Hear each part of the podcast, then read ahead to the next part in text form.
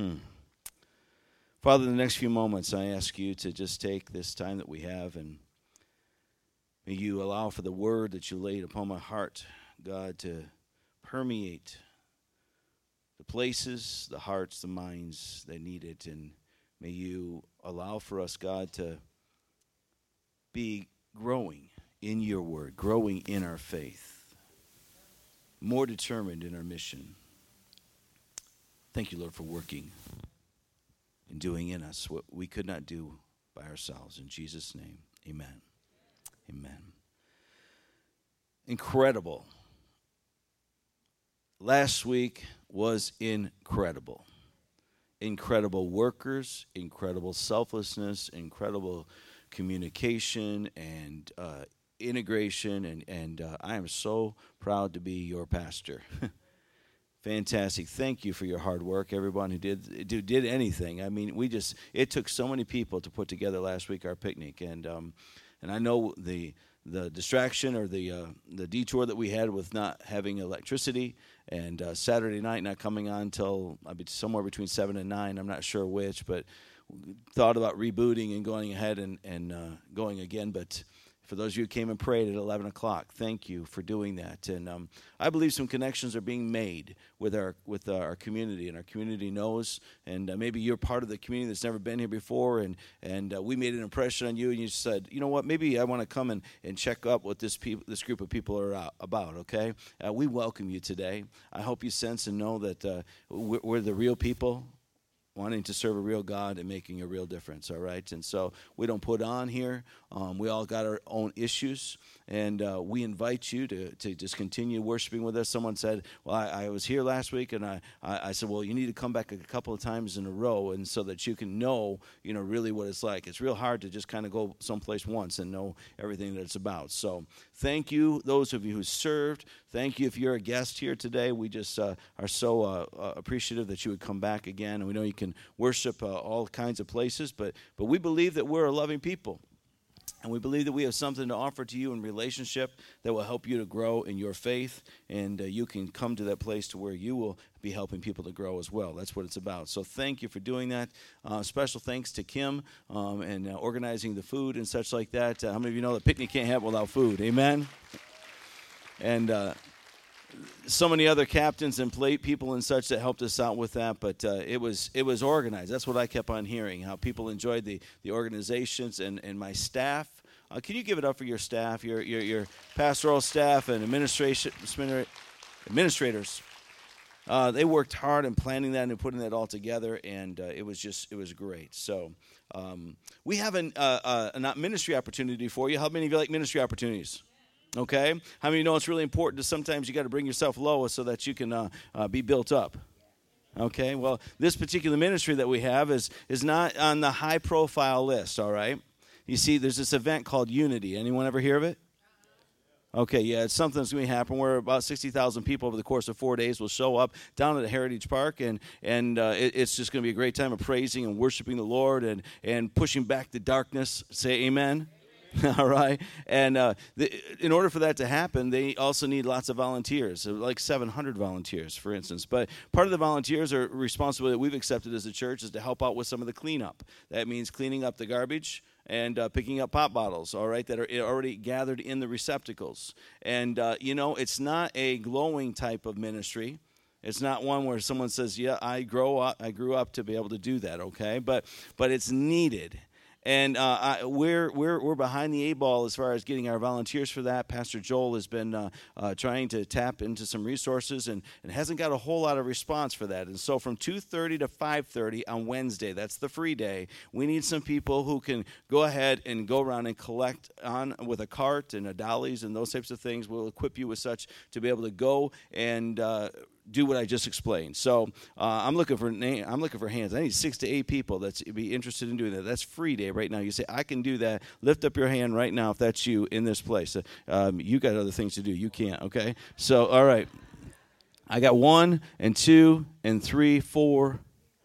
Um, volunteering to five, Six, seven. All right, good. Seven, and, and right there. That's on Wednesday from two. We have a longer shift on Thursday. Now, Thursday is a, a day, and if you haven't purchased tickets, you'll get in free to the concert. Now, Wednesday's free day, all right. But Thursday from 11:30 to 5:30 is the other time that we have, and you'll get free tickets to the day, and you can observe the concert. You're not working the whole time. You still have plenty of time for ice cream.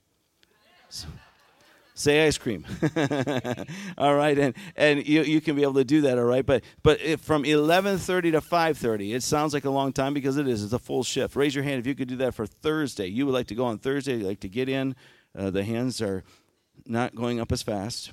All right, if you could service on, on Thursday from 11:30 to 5:30. Anybody here? Thir- I'm sorry. The Thursday of Unity. Uh, I, I, so um, I don't know the date. Eighth, the eighth, okay? All right. So you need to see Pastor Joel if you can, okay? Well, you just can't work there. Okay, you just have to work. All right. Good. Thank you, Trayvon. There we go. All right. We have a, also a, a, need. These are kind of like the pastoral commercials, but I want you to be aware of the things that I think that are really important for us as a body. And uh, there is a family in our church that's going through a really hard time. I prayed for them a few moments ago. Georgia Lang, uh, Phyllis Langloy. Um, both of them, their bodies have been stricken with cancer in various ways. And uh, George is healing up from his last surgery and doing well, but in, in still extreme amount of pain. Phyllis has had a, another re- attack of uh, a cancer in her throat, and it's gone into other areas of her body. And uh, the doctors have declared at this point in time there's nothing else that they can do. So she needs a miracle. She's on hospice care, and uh, we really want to show our love to them. And the family is, uh, is having a fundraiser to raise dollars to help them with the medical expenses. There's there's a lot that's coming has been coming up with both of them being hit at the same time.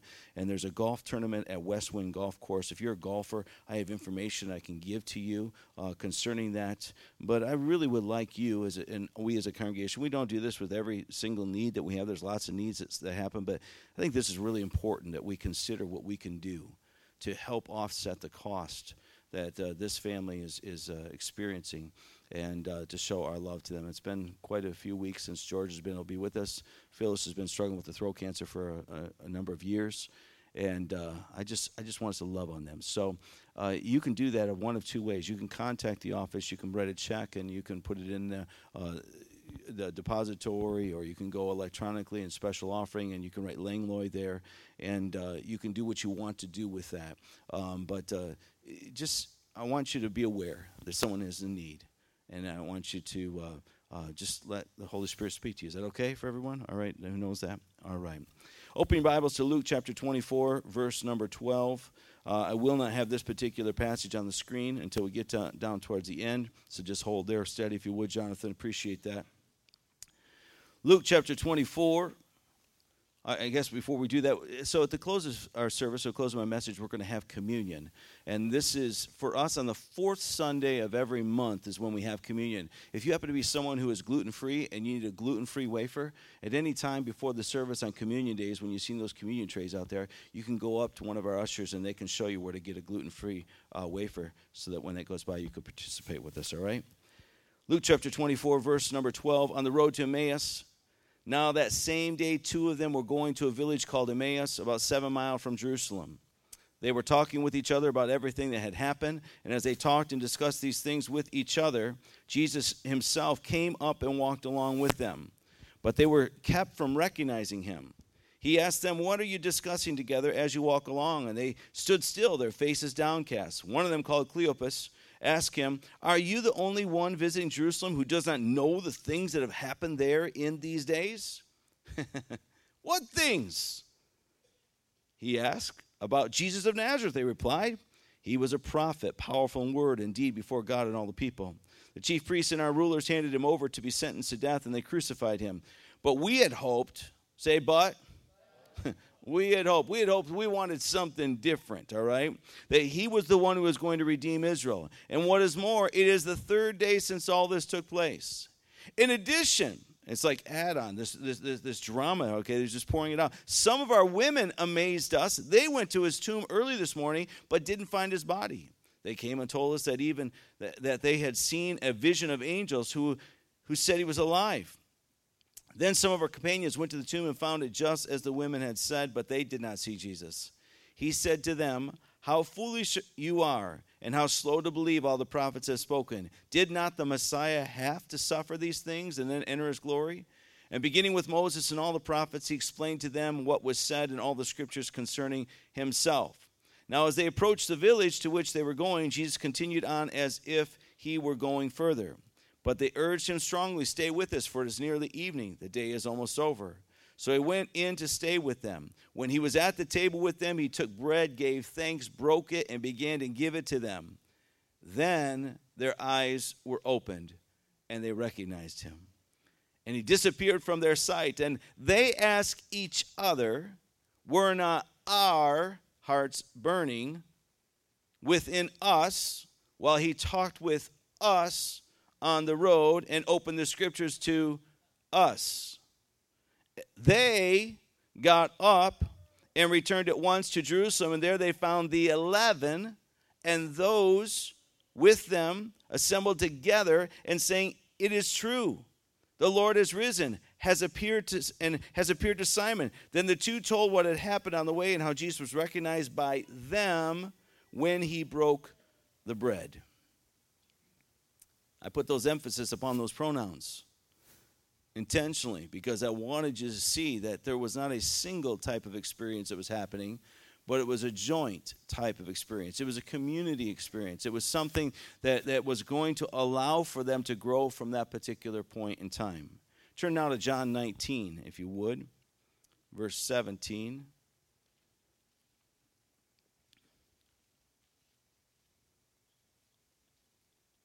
John 19, verse 17.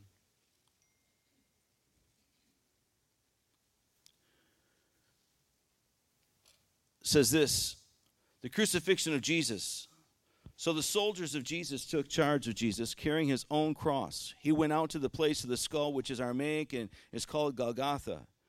And there they crucified him with two others one on each side and Jesus in the middle. Pilate had a notice prepared and fastened to the cross. It read, Jesus of Nazareth, the King of the Jews. Many of the Jews read this sign, for the place where Jesus was crucified was near the city, and the sign was written in Aramaic, Latin, and Greek. The chief priests of the Jews protested to Pilate, Do not write the King of the Jews, but that this man claimed to be the King of the Jews. Pilate answered, What I have written, I have written. In other words, live with it.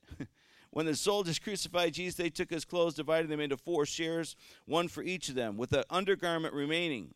This garment was seamless, woven in one piece from top to bottom. Let's not tear it, they said to one another. Let's decide by lot who will get it. This happened that the scriptures might be fulfilled.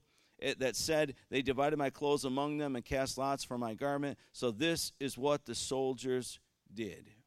I'll bring that scripture verse up if you would, please. So here after this event, near the cross of Jesus stood his mother, his mother's sister, Mary, the wife of Clopas, and Mary Magdalene. And when Jesus saw his mother there and the disciples whom he loved standing nearby, he said to her, her, Woman, here is your son, and to the disciple, Here is your mother. And from that time on, this disciple took her into his home. We've already prayed and I want to let you know why we're zeroing in and dialing in on this particular passage of Scripture. Because in this Scripture, we see a completely, almost unrealistic, and unbelievable action of Jesus, the Savior of the world.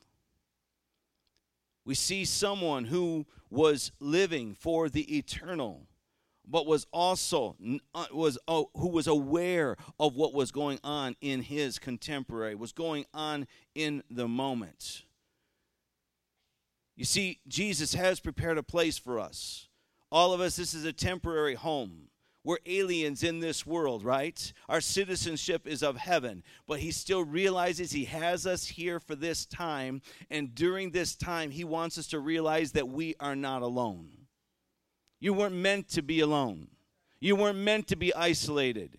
If you're a guest here today and you wonder, why in the world should I plug in and be part of the community or the body of Christ or the community of faith? It's because you will do better for yourself by plugging in and attaching to a community. Amen? It won't be problem free. Someone raise your hand if you're problem free. Ain't none of us problem free, right? We all got our issues. We all got our things that are going on. But let me tell you something. You will be better. You will be better for it when you connect with the community of faith. And here, when Jesus is in all of the turmoil that he's going on, and I'll visit this a few moments from now, uh, a little bit, but we see a group of people who had gathered, who did not leave, who was there with Jesus at the cross, and he's interested about his mother and he says, Woman, all of you moms ought to say, Yeah. it don't matter what's going on in your life. Someone ought to be concerned about mama, right? I love it. Woman, here's your son, and to this disciple, here's your mother. And from that time on, this disciple took her into his home. When he took her into his home, it wasn't just to be a, uh, a, a wall decoration it wasn't just to be a burden or a responsibility, but it was so that she and he together could make it through the mourning that was taking place and be able to look forward to the future that had been gained because of what the son had accomplished. There was a miracle that was going on here in this particular moment that this woman, right, could be going through what she's going through and keep her, her sanity Come on, those moms know what I'm talking about. I would suggest to you today that the greatest pain and pleasure that you will experience in your life will be in the context of relationship. You hear what I said? The greatest pain and pleasure. Whatever, I mean, it's just like, oh my goodness, I, I want the pleasure part. How many of you want the pleasure part? I mean, we want to leave the pain away, but guess what? The pain is necessary in order for you to grow. There's got to be a breaking. There's got to be something that happens within you. Tony Robbins says this. How many of you heard of Tony Robbins before? Motivational speaker says the secret of success is learning how to use pain and pleasure instead of having pain and pleasure use you. If you do that, you're in control of your life. If you don't, life controls you. Now, the scriptures that we've read give us a, a, a, rewrite or review of an event that took place some almost 2,000 years ago when Jesus was crucified, all right? And we find when he was also raised from the dead. And we, we hear the experience of two people who were walking on a road. And we see that as they were walking on the road, Jesus, whether he caused for it to happen, the Spirit to happen, or they just didn't really realize it because of the grief and the mourning that was going on in them, didn't recognize who he was. It says they were kept from recognizing him. But then they finally, it was revealed to them, all right? But it was revealed to them. And we're going to get to that in a moment. One of the most important things that you need to understand about what I want to share with you today is the power of relationship. It always will stick stronger in you, the beliefs that you have, and the way in which you walk when you do life together with somebody else. Now, there's relationship that happens in relationship with a husband and wife or in a family and such. But over and over again, we find Jesus doing away with the idea of the emphasis just being upon a blood tie because of family and recognizing that all the people who were around him were just as important as his bloodline. And in fact, we have all been grafted into the bloodline, right, of Jesus Christ. We are co heirs with him, we are joint heirs with him, we are part of the body of Christ. Amen? That's the bloodline that we're part of. But it's not the natural one that many people think of. Some people would try to push that, that family card upon Jesus, and he says, Listen, I love them all the same. That's what he said in his actions, right? We find here that Cleo and his unnamed associate is traveling along and, and they're headed in the wrong direction. They're going to on the road to Emmaus. And we, we find here that they, as I said before, I pointed out those parts about the pronouns. They ask each other, We're not our hearts. They're having this discovery of what's going on and what has just happened together. They're inquiring, they're spurring one another on. You know, it's really hard for you to get everything you need to get in the spirit realm if you just try to figure it all out by yourself. These small groups that we try to encourage you to be part of, that we call life groups, are places to where you can break it down, to where you can do life together, to where you can stumble and someone will be there to be able to pick you up and, and you can be able to ask questions about the scriptures and say, What do you think about this and why do you think that way? These are important times for you not to be alone. The body of Christ, want, the, the enemy wants to isolate you. He wants you to make you think that you can do it all alone. Oh, guess what? Salvation is uh, something you have to do for yourself. But growing in Christ is something that we do together. We find it so important for us to have somebody else. The title of this message is called Love Starts Here. Say that with me. Love starts here. It starts here. It starts upon a cross. Really? A place of death? Love starts here. I could think of all kinds of other places and, and, and, and experience in life where I would, could say that love starts here. At a marriage altar, right? You would say, love starts here. At the, at the bringing of new life into the world, you would say that love starts here. But let me tell you, none of that love can experience and be happen in its reality that will eternally change anybody until it starts here. But there's something about this that you need to understand. There's something about this cross and, and, the, and the message. And, and I'm sure that the, the, the Roman soldiers didn't think about this when they were nailing him to the cross, but it's something that can stick within our minds so that we can help us to realize we're not supposed to be doing this alone. We're supposed to be doing this together. So I'm just going to set this here for a moment. It might sit up. Yeah, it will. Love starts here. You know, you've heard some people who would make this statement and say, All that I need is Jesus. Anyone ever hear someone say that before? I'm not going to ask you if you said it before. Okay, it's not wrong, all right? Or someone says, As long as I got Jesus, I don't need anyone else. Now, these are important theological statements. When you understand and maybe in the comparison that someone is making and, and, and, the analogy they're trying to make okay? But i want you to know something. Even jesus needed a team.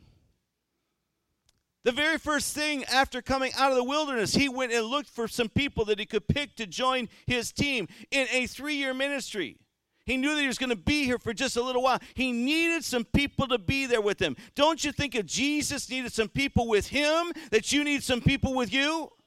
Don't you think that when he says that you're a disciple, you're a follower of Christ, that you ought to be like me, that we ought to get some other people to travel in this journey with us? Hmm. It's significant that he revealed himself to these two people and they only figured it out really after he was gone. I mean, he, he was serving the bread. They realized it, and then, and then the sinking in moment happened. And they said, Wasn't our hearts burning within us? We knew that there was something was going on. We didn't have words for it. We didn't maybe even say anything to one another. But guess what? We were experiencing the same thing. How many of you love it when somebody experiences the same thing with you? That same emotional. When I go on a roller coaster, all right, and I like to talk about the thrill of that and how high we went and how fast we went down and such. And I can't go with the youth this year. Oh, bummer deal. But hey, you know, um, when, when, when I get to go, I just I just love that, and, and I love to get with other people who who also likes to enjoy that, right? If I go and have a comment, now I have lots of places of, of, uh, of collaboration and lots of places of experiences with my wife that's really enjoyable. But going on roller coasters is not one of those. She is petrified. She will freak out on some of the things that I love and I have great joy experiencing. So, to talk with her about my experience on the roller coaster does not bring me the joy that I get when I about it with another enthusiast, right? Someone who can identify with it, someone who likes it just as much as I do. I mean, we need to understand some things about the cross. I want to tell you something. If we only keep our relationship with Jesus, in place to the invisible God, we do not really have to deal with other people. But that's not what you're made for. You'll notice something about the cross, and that is that this has a vertical and a horizontal plane to this cross, right? When it goes up, it's like Jesus. That's it represents our vertical relationship. You have to have a vertical relationship with, with, with, with God, right? But you also have to have what? A horizontal relationship. And that is where Jesus held out his arms like this. And he said, Come unto me, all you who are weary and heavy laden, and I will give you rest, right? He said, It's so important for you to realize this. It's so important that you realize that love starts here. If you truly want to do those things, you see, something happens when you try to do things by yourself, all right? I mean, you, you, when you just try to have this vertical relationship and you want to leave the rest of the world behind, you don't want to deal with all of the other scenarios that are involved with dealing with people. You could say, well, God gets me when nobody else doesn't. And before you know it, you're traveling down a tangent, you're off on a wrong road, you're thinking things through because you got nobody who's who, who's coming with you and helping you to truly understand what the Word of God is saying for you in your life. I want to tell you something. They, Cleo and his friend, had just watched Jesus die on the cross. They had walked some seven miles to Emmaus and they thought things were over. But can I tell you something? Things were only about to begin. Say that with me. Things were only about to begin. You see, it's love got it started with the one on the cross. Someone here today needs to know that no matter what you're going through, it is not the end. It's just getting started. Come on, say it with me. It's just getting started. It's not the end when you feel like you're all alone, all right? If you will just look around you and realize what God has put in place to help you to make it over the next hill, through the next valley, around the next corner. You don't have to be alone. Someone needs to know right now that no matter how difficult it is, how dark it is, you don't have to stay there. You don't have to stay on the road to Emmaus any longer.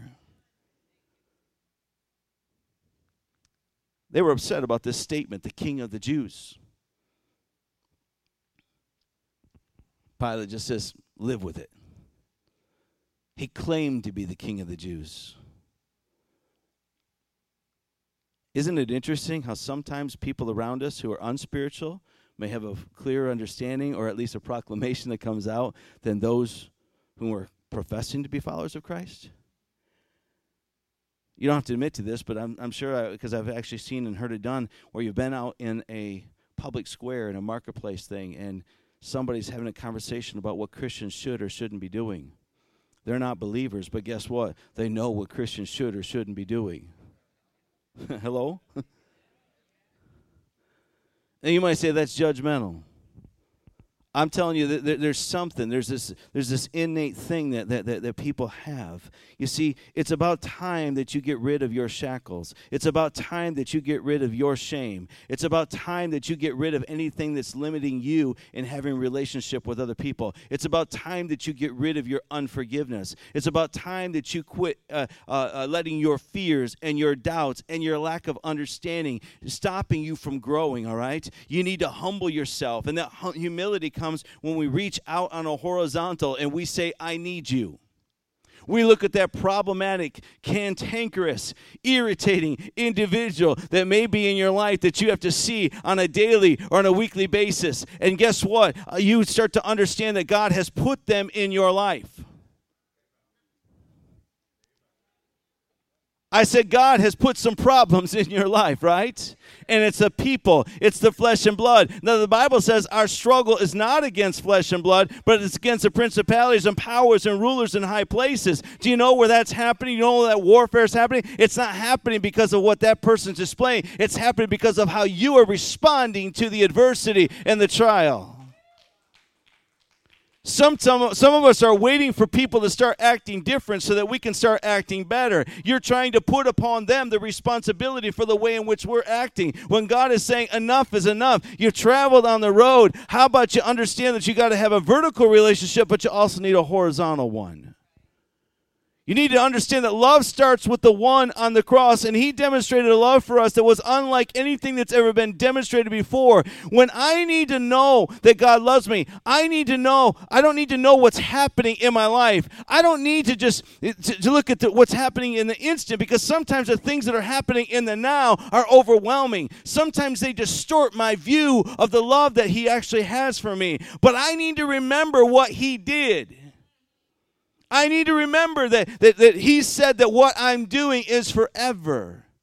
I need to remember the verses that says that I can't go anywhere. I can't go deep enough. I can't go high enough. I can't go east or west or far enough, far enough away. That his love is constantly after me.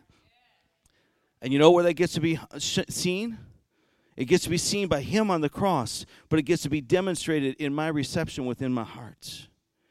When we take a look at this middleman on the cross, the one who hung there, we understand that he is the Jesus. He is the one who could have called, and 12 legions of angels would have come in a moment's notice and taken him off that cross. You need to realize that he was there before the foundations of the world, and he agreed to submit himself to his creation to suffer for our sins.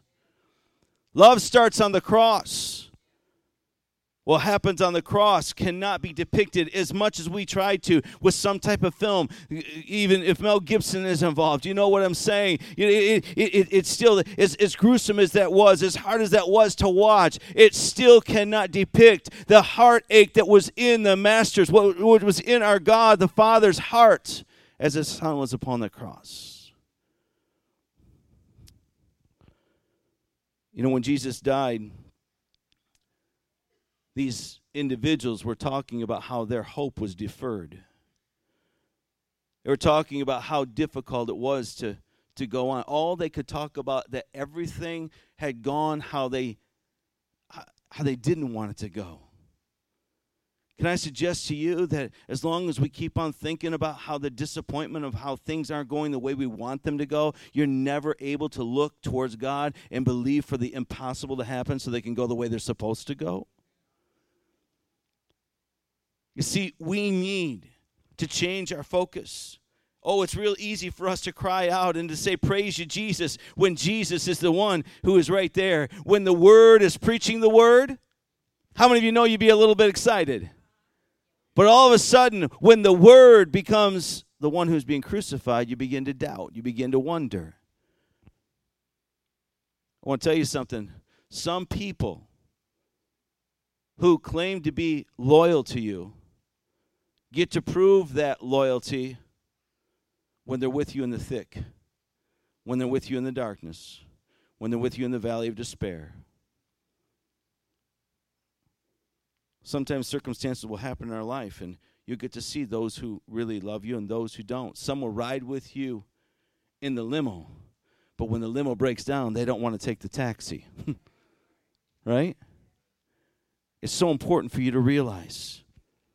Listen, I want you to understand who was at the cross that day. It wasn't all the disciples. Matthew wasn't there. He had an account and some events and some things that took place. He was there when he seen Peter, you know, walk across the water. He was there for some important events, you know, in the in the in the breaking of the bread uh, uh with regards to the the feeding of the five thousand and such. But but here on this particular day, he wasn't there. You know who else wasn't there? Peter wasn't there the one who said, I'll stay with you until the very end. No way will I ever deny you. Andrew wasn't there. He thought Jesus was amazing until it came time for the cross. Nathaniel wasn't there. Bartholomew, Simon the Zealot, James, son of thunder. If anyone ought ought to have been there, right? But no, he wasn't there. But guess who was there? John, the quiet one the one who says and calls himself the beloved. When it came to the cross, we have to come to appreciate those who were there. Those who were there helped to complete the cross. Love starts with the one on the cross, but look at this next one. Love, look at this next slide, please. Love is completed by who is at the cross. Jesus understood a responsibility that he has as a son which is to care for his mom.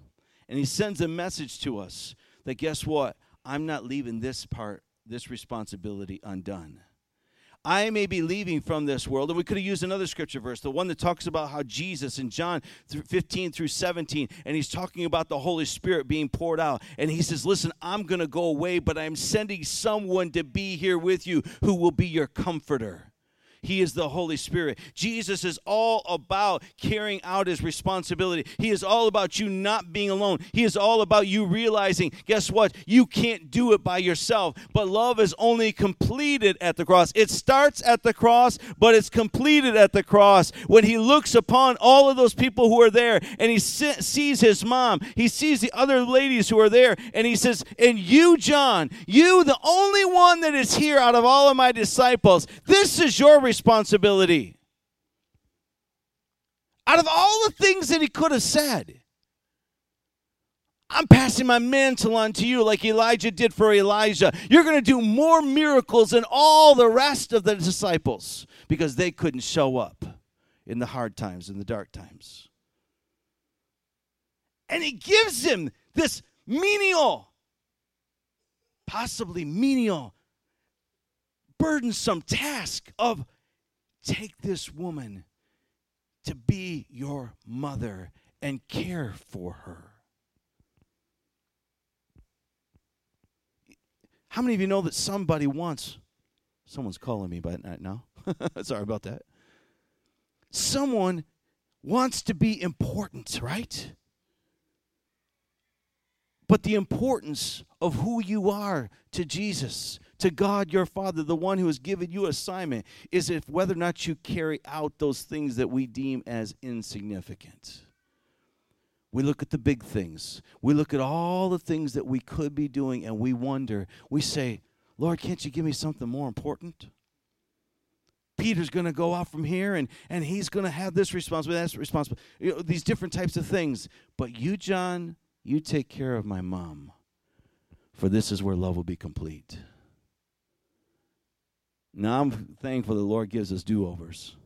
And there was redemption, and there was an, another do over for, for Peter, and for Matthew, and for Andrew, and, and all the Bartholomew, and all, all those other ones. But you know what? It's so important that we realize that God has something to do for each and every one of us, and we shouldn't ever belittle it. Go ahead with the next slide, if you would, please here's what I want you to understand. And I got three things real quickly. Sometimes the greatest testimony of your loyalty is not what you say to someone, but how you will stand with them.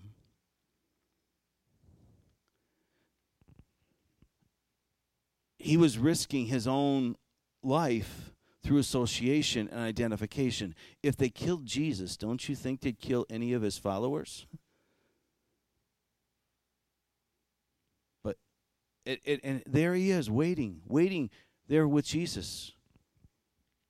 Maybe hoping that something else would take place, but, and this is the assignment that he gets. But it is a testimony of your loyalty, is not on what you say to someone, but with how you'll stand with them. Say this next slide with me. Love starts here. Amen? Next point, please, if you would.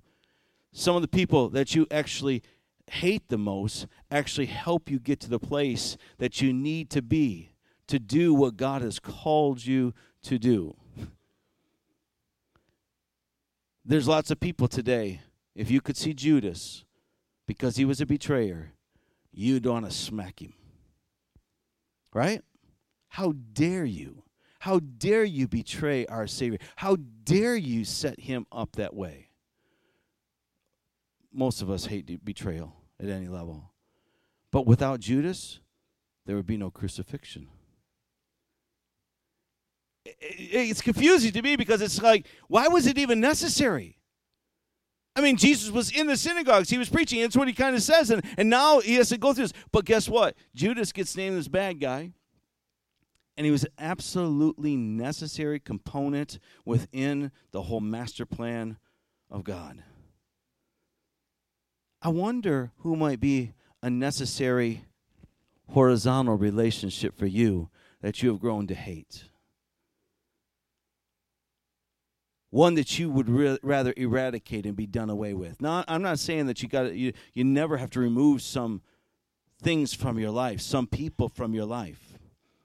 But I wonder that after it's been removed, are you able to grow from it? Are you able to say, Lord, now I know how I need to respond to that situation in the future? Some of you have had the horrible experience of going through a divorce and and and the one that pledged to be with you for life, things didn't turn out the way in which you wanted them to. And the enemy would love to put hate within your heart. Love to just think of that person all the time, and a sheer disgust comes in your heart and your mind for them. Right or wrong, the Bible says we got to forgive. The Bible says that you will experience freedom when you quit hating the ones who may have helped you to get to the place because you're here today, you're hearing this message, you're able to say, I'm going to become a better person than what I was before because of the pain and the joys, the pleasures of that relationship. Say this with me in this next slide. Love starts here. Amen? And now the last point is this God says we do not need validation to be in someone else's mouth. God says, I need that validation to be on that cross. Praise team, come if you would, please here's what I want you to understand. Too many of us are looking for what other people have to say in order for us to be built up and to become and do the things that God wants us to do. Here's what I want you to understand there will be people who will not stand by your side, and you can concentrate and you can focus upon those people, and it will take you down a path that will totally distort your mission that God has for you, all right? But instead, you need to look at those people who are around you. You need to look at the people who's left. Sometimes those cantankerous, those difficult situations have come into your life so that you can learn how to respond to people in a right manner and way. Listen, someone may have thought about what you about about you, what you are thinking about them at some point in your life. Have you thought about that for a moment? That you were the cantankerous, that you were the difficult, that you were the emotional uh, uh, um, basket case. Hello? Can you hear me? Can, can, do you understand that somebody may need you today to be merciful to them? Somebody may need you today to stretch out your arms and you, you need to encourage them. You need to find a way to be able to say, you know what, this wasn't done for me. And, and, and I've heard it said foolishly sometimes. I've heard parents say, well, you know, you're just like you didn't grow up underneath my dad or underneath my mom's rule because you wouldn't get away with that. That mom, that dad helped to shape you. Now, they shaped you in the right way, possibly, or the wrong way, but it wasn't because of them alone. It's because of how you responded to it. And we almost sometimes wear our, our bad actions as a sign of approval because we compare ourselves and say, I'm not as bad as somebody else. You, you only have to realize how, how difficult it was. How about not comparing yourselves to the, to the bad people in your life, but comparing yourself to the Jesus to whom you're following after? The one who says, Guess what? Are you going to be like me? That last scripture verse, if you would, please. Or the next thing, please. Slide. Love starts here, all right? But I want you to read this scripture verse with me in closing. For in Philippians chapter 2, verse 1 and 8, it says, If you have any encouragement from being united with Christ, if any comfort from his love, if any fellowship with the Spirit, if any tenderness and compassion, then make my joy complete by being like minded, having the same love, being one in spirit and purpose. Carry on. Do nothing out of selfish ambition or vain conceit, but in humility consider others better than yourselves. Each of you should not only look to your own interests, but also to the interest of others. Your attitude should what? Which was what? He was concerned, right? But yeah, be the very he, he was concerned about the horizontal. He was concerned that that we would understand you're not alone, right? Who, being in the very nature of God, did not consider equality with God something to be grasped. Go ahead, next. But made himself nothing, taking the very nature uh, of a servant, being made in human likeness, and being found in appearance of man. He humbled himself and became obedient to death, even death on a cross. Hmm. Bow your heads with me, if you would, please. Father, we come to you right now. And we're thankful that you have given to us an opportunity to hear your word today and to realize the, the goal that you have for us is to become more like you. And there's things that we don't understand. It's it's it, it's it's difficult and, and sometimes we don't humble ourselves and we just try to do it alone. We try to have this vertical relationship with you, which is absolutely essential, has to take place. But we don't have the horizontal one with the others that you put into our lives to help us or to learn from. And so I ask right now in Jesus' name that you would help us to realize the importance of becoming like you and concern with things that you were concerned with. With your dying breath, you demonstrated a concern for other people. I can't, I can't even imagine if I would even be concerned about that at that moment in time with all the pain and excruciating th- uh, difficulty I was experiencing. And yet, Lord, you did. So I ask you, Lord, to help us in the midst of our pain to think for a moment. God, help us. I pray in Jesus' name that you will help us to become like you. That in the midst of our pain, we won't try to strike out. We won't try to defend. We won't try to, to, to prop ourselves up. I pray in Jesus' name that individuals within this place today will recognize as they identify by taking these emblems in Holy Communion that they say, I will become like you. I will take on your attitude. Come, Holy Spirit, now. Come, Holy Spirit, now in Jesus' name. Every head is bowed and every eye is closed, and you may be in this place today. You may not be ready to meet Jesus, not because you're just so, so bad, all right, but because you haven't surrendered. You see, the bad things are not the things that keep you out, it's a lack of surrender in your life. Jesus is saying, Whosoever calls upon me, whosoever recognizes that Jesus Christ is the Son of the living God, and that he came and offered himself as a living sacrifice for you. And because of that sacrifice, all of your sins have been washed away. But you have not been living that way, you have not been receiving him. And, and I, I invite you today to receive him as your Lord and Savior. If you haven't done that or you're not in right relationship with Him right now, lift up your hand in this place today. We're about to receive Holy Communion. God bless you. I see that. God bless you. Yes, I see that. God bless you. Who else? Who else? Where are you at today? You want to start over. You want to start new. I see that. God bless you. Put your hand down. God bless you. Someone else.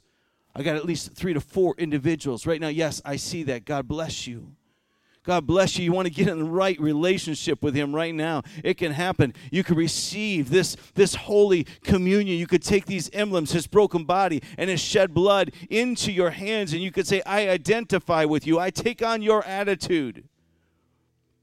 It'll mean something more to you today than it's ever meant before. Those of you who are believers here today, listen, you need to lay some things down, some animosity, some irritations, some things that you allowed to distract you and not help you to find your purpose or your plan that God has for you in life. You need to lay it down because it's stopping you. It's stopping you from achieving the purpose that God has for you. Where are you at today? Where are you at today? Who, I, I feel strongly this. Every head bowed, please, just a private moment. If there is hurt in here, if you have hurt in your heart because of horizontal relationships that have not gone the way in which you want them to go, would you, by the uplifted hand, say, I'm going to lift my hand up and I'm inviting the Holy Spirit to do some work on me, heal some things that is there right now? Come on, pick up your hand if you're in, in, in this place today. That's you. Yes. Holy Spirit, lift your hand. Just keep your hand there for a moment.